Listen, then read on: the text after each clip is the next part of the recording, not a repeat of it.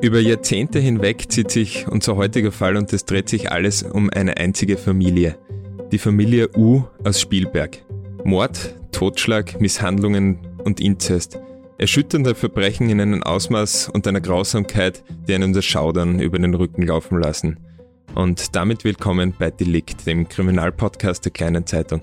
Mein Name ist David Knees und heute spreche ich mit Hans Breitegger über diesen wirklich außergewöhnlichen Fall, der bis zur Mitte der 1980er Jahre zurückreicht.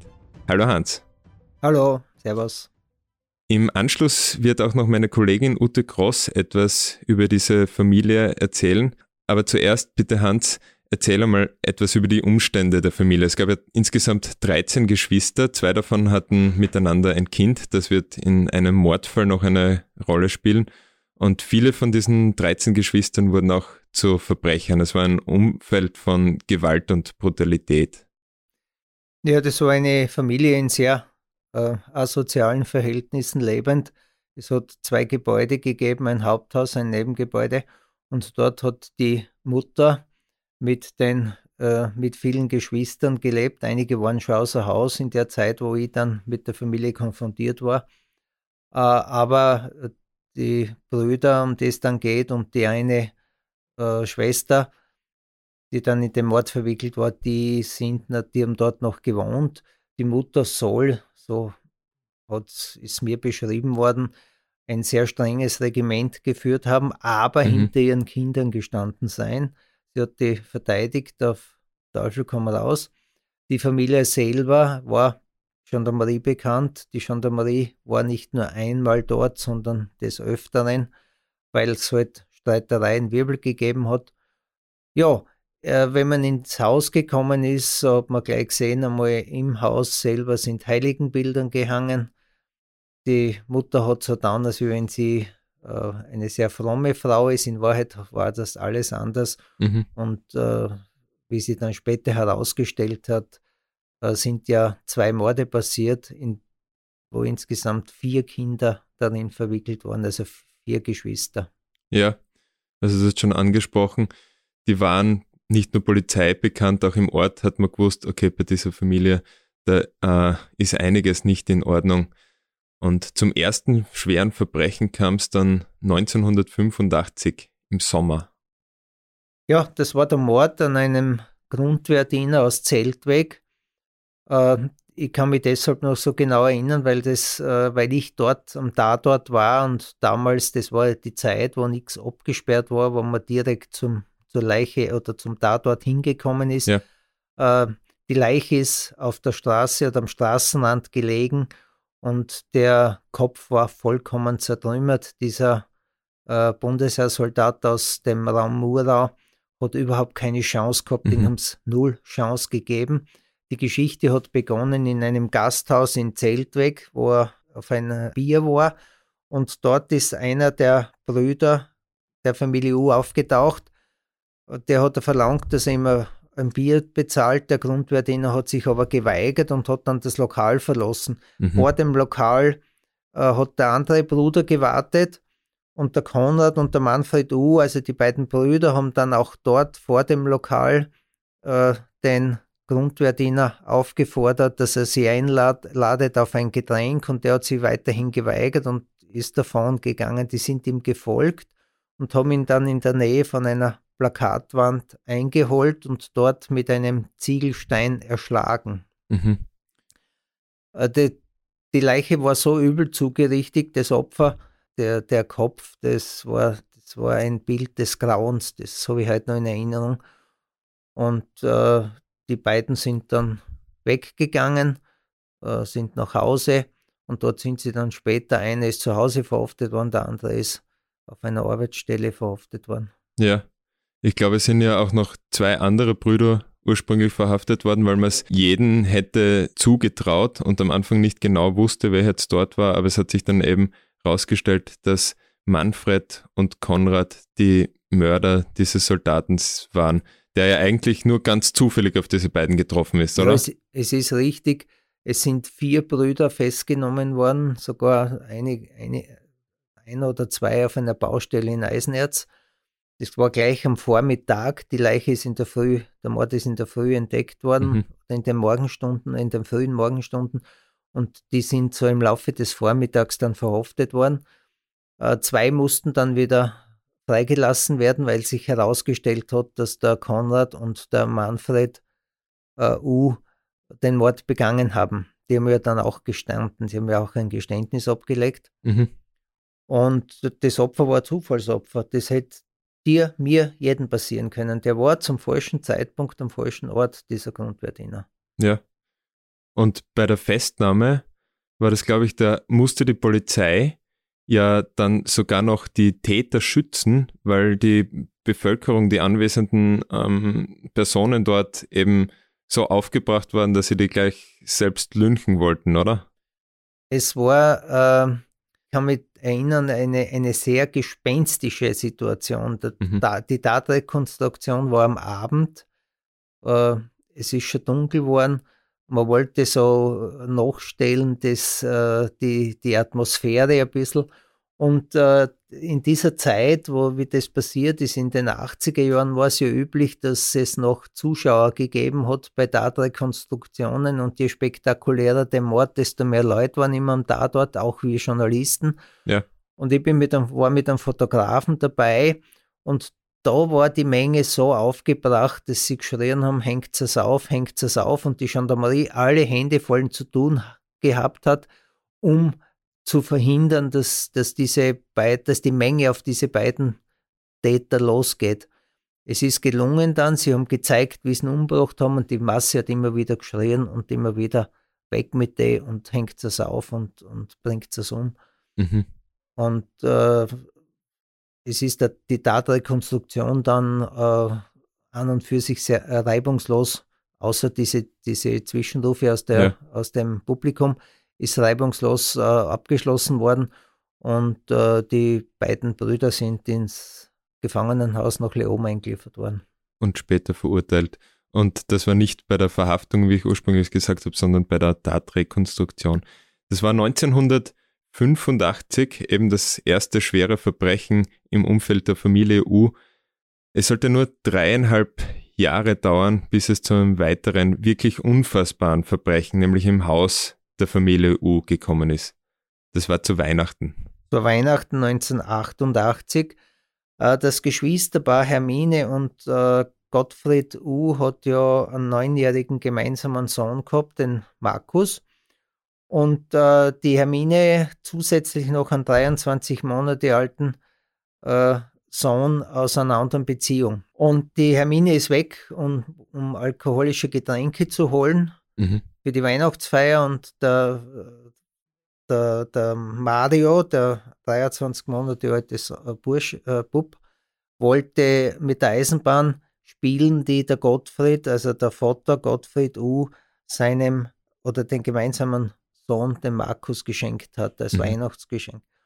Und das hat ihn so in Rage gebracht, den Gottfried U., dass er das Kind geschnappt hat, mit voller Wucht gegen die Wand gesch geschleudert hat, äh, gedroschen hat, wirklich eingeschlagen hat.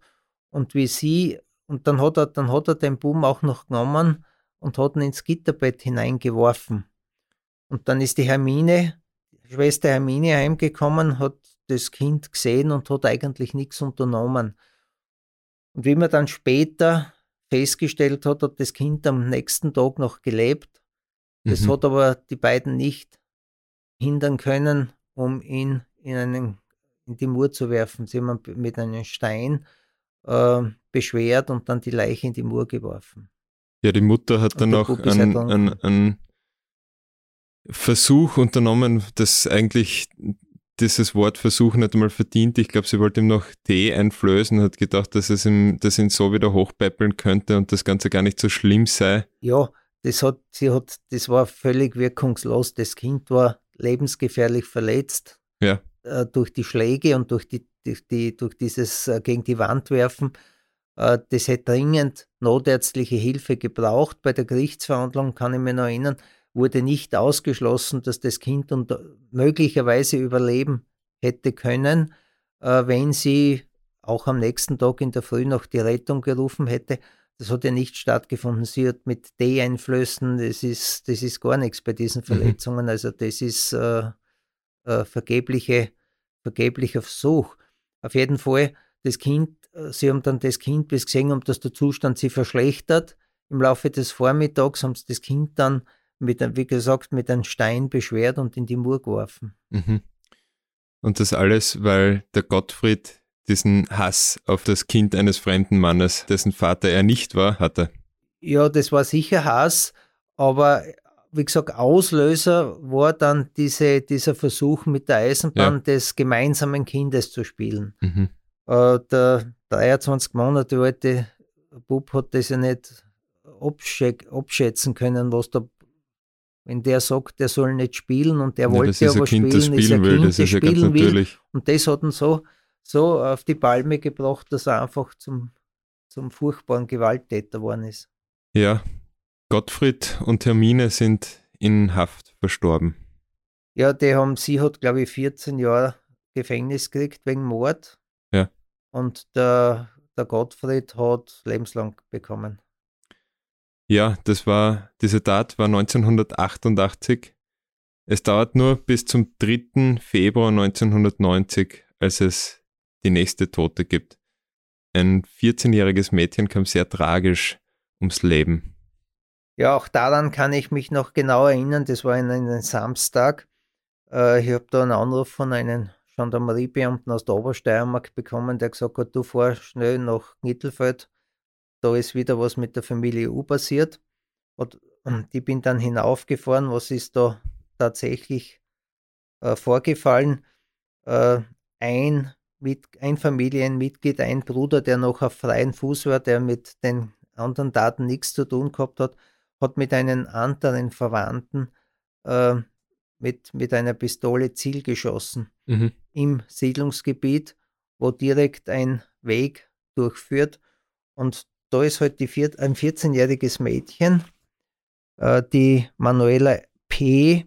mit dem Vorradl dahergekommen und das ist getroffen worden von einem Projektil. Also die haben die von nicht in Absicht, das hat sie ja. nicht beweisen lassen, aber fahrlässig vom Vorrad geschossen, wenn man so will. Ja. Das war, das Mädchen war auf der Stelle tot. Ja. Und das war natürlich jetzt da, im, wenn man jetzt die beiden anderen Daten hernimmt äh, und die ganzen die ganzen Umstände äh, und, und die, die, die Bevölkerung hat ja gewusst, was da passiert und dass der Gewaltpotenzial in dieser Familie vorhanden ist. Ja. Jetzt war natürlich das umso aufregender und umso spektakulärer und die Zeitungen haben geschrieben darüber, es war wieder Schlagzeilen, dass schon wieder was passiert ist äh, mit der Familie. Dabei muss man sagen, also es war nicht der eine äh, Bruder vom, von den Mörder Mördern oder den verurteilten Mördern, der geschossen hat, sondern ein Verwandter. Ja.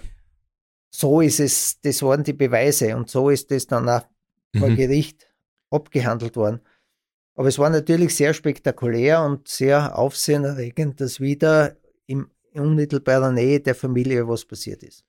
Und wieder ein völlig unschuldiges Opfer, Völliges das einfach zur falschen Opfer. Zeit am falschen Ort war. Richtig, die Fahrt mit dem Radl, das diese, diese Manuela P. fährt mit dem Rad äh, Richtung Mittelfeld und wird getroffen, kommt nie an, wird getroffen von einem Projektil mhm. aus einer Pistole.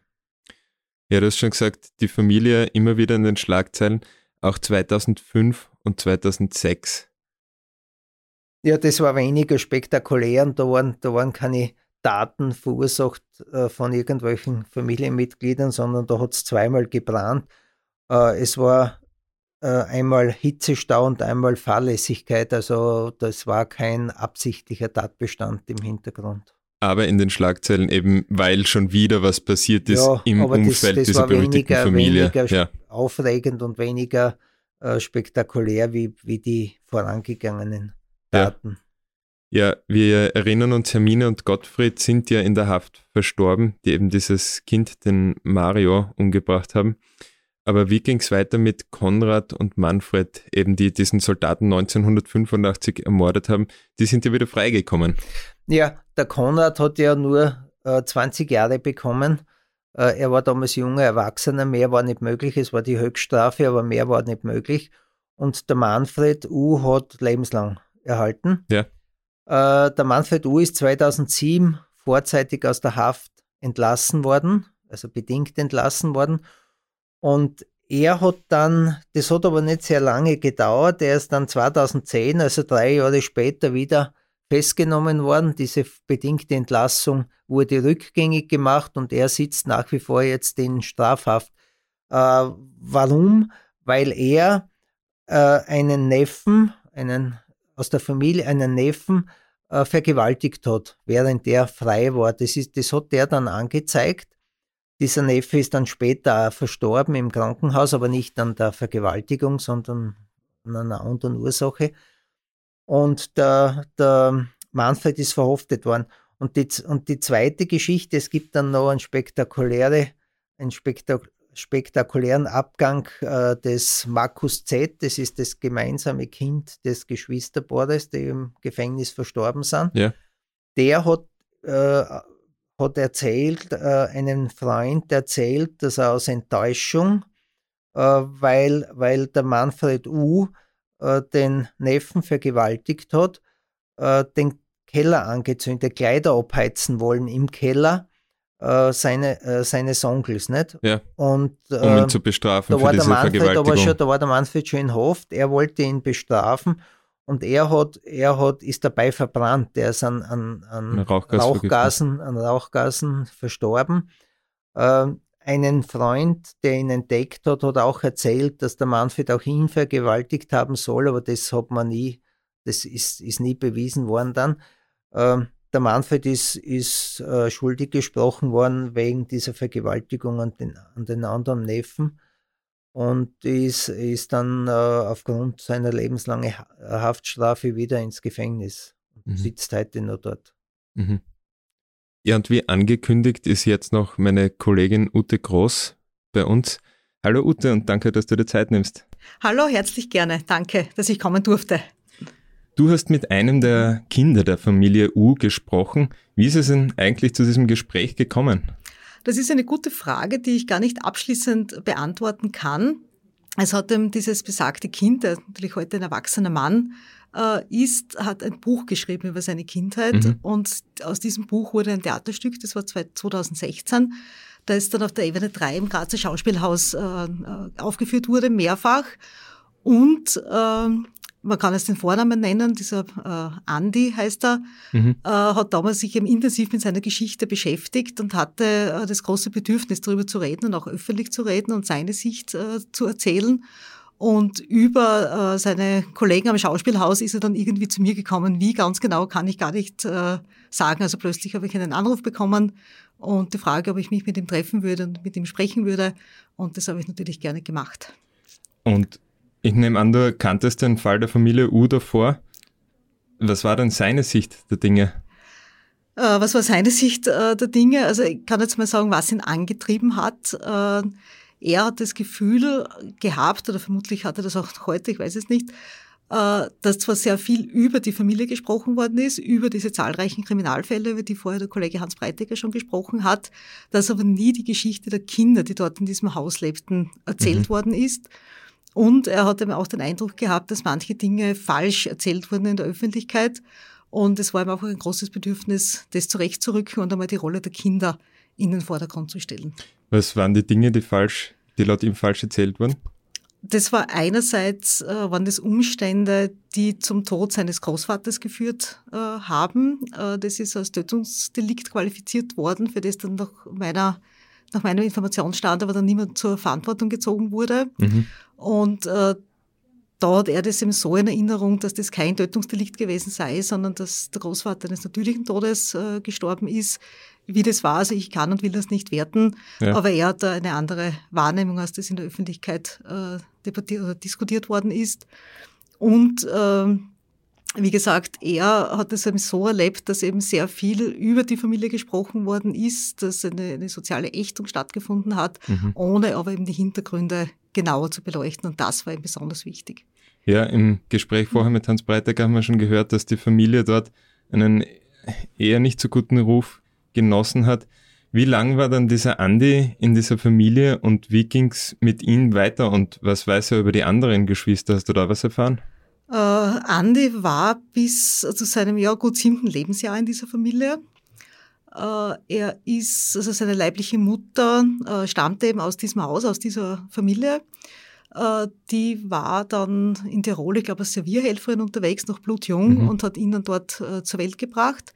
Er hat eine Zerebralschädigung, möglicherweise eben auch ausgelöst durch die Umstände Schwangerschaft und Geburt, ist dann dort mehr oder weniger zufällig entdeckt worden von jemandem, weil die Mutter eben offensichtlich so überfordert war mit der Situation, dass sie sich nicht um ihn kümmern konnte, aber er wurde dann dort gefunden und ist ihm dann in dieses Haus gekommen, also als mhm. Baby, als Neugeborenes.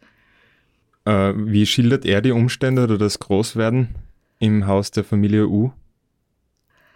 Diese Gespräche, die wir führten, es war ja nicht nur eines, das waren erschütternde Gespräche, weil mhm. er natürlich eben erzählt hat, eben wie gesagt, der Kollege hat es vorher schon äh, äh, auch äh, berichtet, äh, dass in dieser Familie Gewalt äh, herrschte. Äh, es gab, so er es auch erzählt sexuellen Missbrauch. und eine, eine Verquickung von Täter und Opferschaft. Also mhm. er ist dort groß geworden mit äh, Tanten und Onkel, die einiges älter waren äh, als er, aber doch noch auch im späteren Kinder- bzw. Jugendalter. Und diese Gewalt hat sich in der Familie, in diesem Familienverband äh, abgespielt, aber mit unterschiedlichen Rollen. Also einmal Täter und einmal mhm. Ich kann mir da vorstellen, dass sich das dann äh, ja, multipliziert. Also wer öfters zum Opfer wird, wird dann früher oder später auch von der Tat weniger zurückschrecken. Würdest du mir da also zustimmen? Er, also dass er dieses hat Umfeld so, so beschrieben, ich glaube, das war noch wörtlich, äh, die Kinder sind da brutalisiert worden. Das war ein Satz, ja. der immer wieder von ihm äh, gekommen ist. Und äh, er hat mir oft also auch über den sexuellen Missbrauch berichtet und eben, dass da auch beid, also beides möglich war, Täter und Opfer zugleich. Mhm. Hat er noch Kontakt gehabt zu Geschwistern? Äh, soweit ich weiß, nicht im Kindesalter, aber er hat dann, wie er schon als erwachsener Mann wieder nach Österreich zurückgekommen ist, den Kontakt ganz intensiv gesucht. Das war auch Teil seiner Aufarbeitung seiner äh, Geschichte, die er eine Zeit, glaube ich, sehr intensiv äh, betrieben hat und, und er hat sich getroffen und äh, hat dann auch festgestellt und mir das so erzählt, dass äh, das, also das Aufwachsen dieser Kinder dort äh, massiv nachgewirkt hat im, im ganzen mhm. Erwachsenenalter. Und äh, dass eben seine äh, Onkel und Tanten, die das waren, so wer das geschildert hat, äh, ja, massiv gelitten haben, schwer sich getan haben, im Leben Fuß zu fassen. Einige sind dann auch relativ früh verstorben. Mhm. Äh, und ihre Bewältigungsstrategie, so wie er das erzählt hat, ist halt das weitestgehend zu verdrängen, aber das Leiden äh, hat angehalten nach den Gesprächen mit dem Andi, hast du das Gefühl gehabt, dass seine Aufarbeitung dieser Ereignisse oder seiner jungen Jahre, die er so brutal wie die Hölle auf Erden erlebt haben muss, dass diese Aufarbeitung erfolgreich war? Oder kann das überhaupt erfolgreich sein? Kann, kann man abschließen mit sowas? Und hat es er geschafft? Das wäre jetzt, glaube ich, sehr anmaßend, wenn ich das beurteilen würde. Ich kann es nicht beurteilen. Also er hat sich, wie gesagt, intensiv damit beschäftigt. Äh, er hat mir auch erzählt, wie er dann schon als Erwachsener wieder zurückgekommen ist, hat er eine Nacht in diesem Haus geschlafen. Mhm. Also das war ganz schwierig für ihn, aber es war Teil eben abzuschließen äh, damit. Und eben, wie zuerst schon erwähnt, der Kontakt äh, mit anderen Verwandten. Äh, er hat dann auch, um das Ganze vielleicht etwas zu objektivieren, weil er kennt das also aus der Perspektive eines, eines bis zum siebeneinhalbjährigen ja. Kindes, also doch noch sehr früh im Lebensalter, äh, hat er versucht, Einsicht in seine Akte zu bekommen am Jugendamt. Das ist ihm aber nur sehr rudimentär gelungen. So wie er das erzählt hat, es sei ein Akt von rund 200 Seiten hm. und er habe aber nur einen Bruchteil, ungefähr einen Zehntel äh, zu Gesicht bekommen, äh, aufgrund äh, Datenschutz, so wie er mir das geschildert hat. Also das ist ihm dann nicht gelungen, äh, das für ihn irgendwie objektivieren äh, zu können. Und wie gesagt, ob er dann wirklich mit dem abschließen konnte, also ich glaube, das ist nur Kaffeesot lesen und wirklich nur die ganz persönliche ja. Äh, Meinung, dass auch ihn das begleiten wird, auch wenn er gut umgehen kann damit. Ja. Aber trotzdem diese, diese Zeit und auch das Wissen, was in der Familie alles passiert ist, also ich glaube, das ist fast unmöglich, dass man das völlig aus seinem Leben äh, ja. Äh, ausblendet oder, oder vergisst oder, oder vollständig auch nur aufarbeiten kann. War diese Art der Aufarbeitung Teil einer Therapie oder war das aus eigenen Antrieb? Weil ein Theaterstück ähm, voranzutreiben ist ja wahrscheinlich nicht die erste Idee, auf die man in so eine Situation kommen würde? Äh, es war nicht Teil einer Therapie, weil so wie er mir das gesagt hat, hat er nie eine Therapie gemacht. Also mhm. er hat versucht, das selbst mit diesen Dingen, Schreiben dieses Buches und eben Beschäftigung mit der eigenen Geschichte, das so für sich aufzuarbeiten. Und er dürfte auch eben in seiner Adoptivfamilie sehr gut eingebettet sein, sehr gut aufgehoben sein. Da besteht offenbar guter familiärer Kontakt und Zusammenhalt. Mhm. Es gibt diesen großen Akt, wo Andi selbst äh, nur zum Teil Einblick hatte. Die Behörden haben ja zumindest zum Teil Bescheid gewusst über die Verhältnisse in der Familie U. Glaubst du, sowas wäre heute noch in ähnlicher Form möglich? Na, das halte ich für undenkbar, dass sowas in, in heutiger Form oder in, in, heutiger Zeit, Entschuldigung, äh, in, in, dieser Form äh, möglich wäre. Das Fürsorgesystem in den 70er Jahren war völlig anderes, ein völlig anderes als heute, das äh, stark auf Repression abgezielt hat und weniger mhm. Familien da wirklich zu unterstützen. Also ich glaube, heute wäre das undenkbar. Und das war auch etwas, was Andy in diesen Gesprächen vermitteln wollte, dass diese Zustände äh, von damals eben ans Tageslicht kommen. Genau, das ist für ihn ein ganz wichtiges Thema gewesen in unseren Gesprächen, weil er damit mit, völliger, mit völligem Unverständnis gegenübergestanden ist, dass man diese Kinder so dort aufwachsen ließ, obwohl jeder gewusst hat, was sich in dieser Familie abspielt, also diese Gewaltexzesse, ob es der sexuelle Missbrauch äh, bekannt war, das, das weiß ich nicht. Äh, aber eben, dass diese Familie, äh, ja, ich meine, dysfunktional ist wahrscheinlich noch ein, ein Euphemismus, äh, dass diese Familie äh, mit gravierenden Problemen behaftet ist. Also das war, das war bekannt und, und für ihn ist das unbegreiflich und bis heute unbegreiflich, äh, dass nicht eingegriffen wurde und, und seitens der Fürsorge keine Maßnahmen ergriffen wurden, bis es eben dann dazu kam, dass wenigstens er herausgenommen wurde. Er mhm. bezeichnet mhm. das immer, er ist gerettet worden, aber die anderen sind nicht gerettet worden. Die haben in diesen Zuständen weiterleben müssen. Und warum genau er und wie genau, das weiß er selbst nicht.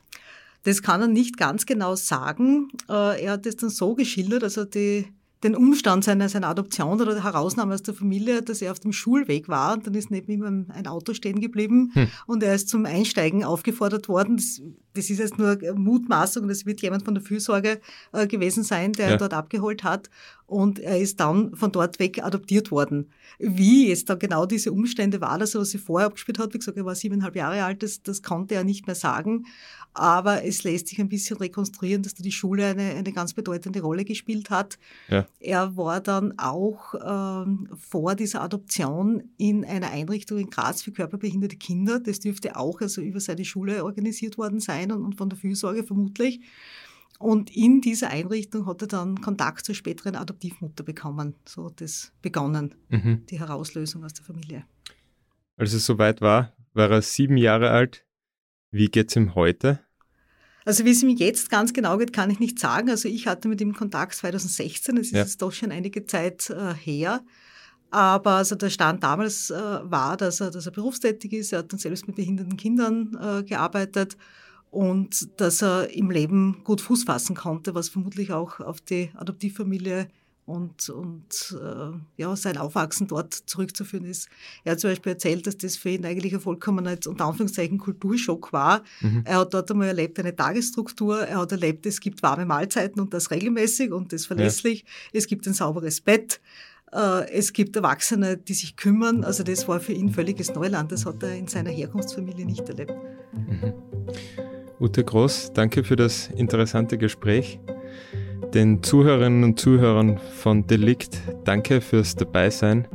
Mein Name ist David Knees. Falls ihr diesen Podcast gerne bewerten wollt, könnt ihr das machen auf Apple Podcasts. Ihr könnt ihn auch abonnieren, um keine neue Folge zu verpassen. Das geht auf Spotify, Amazon Music und allen Plattformen, wo man das halt so machen kann. Bis bald bei Delikt.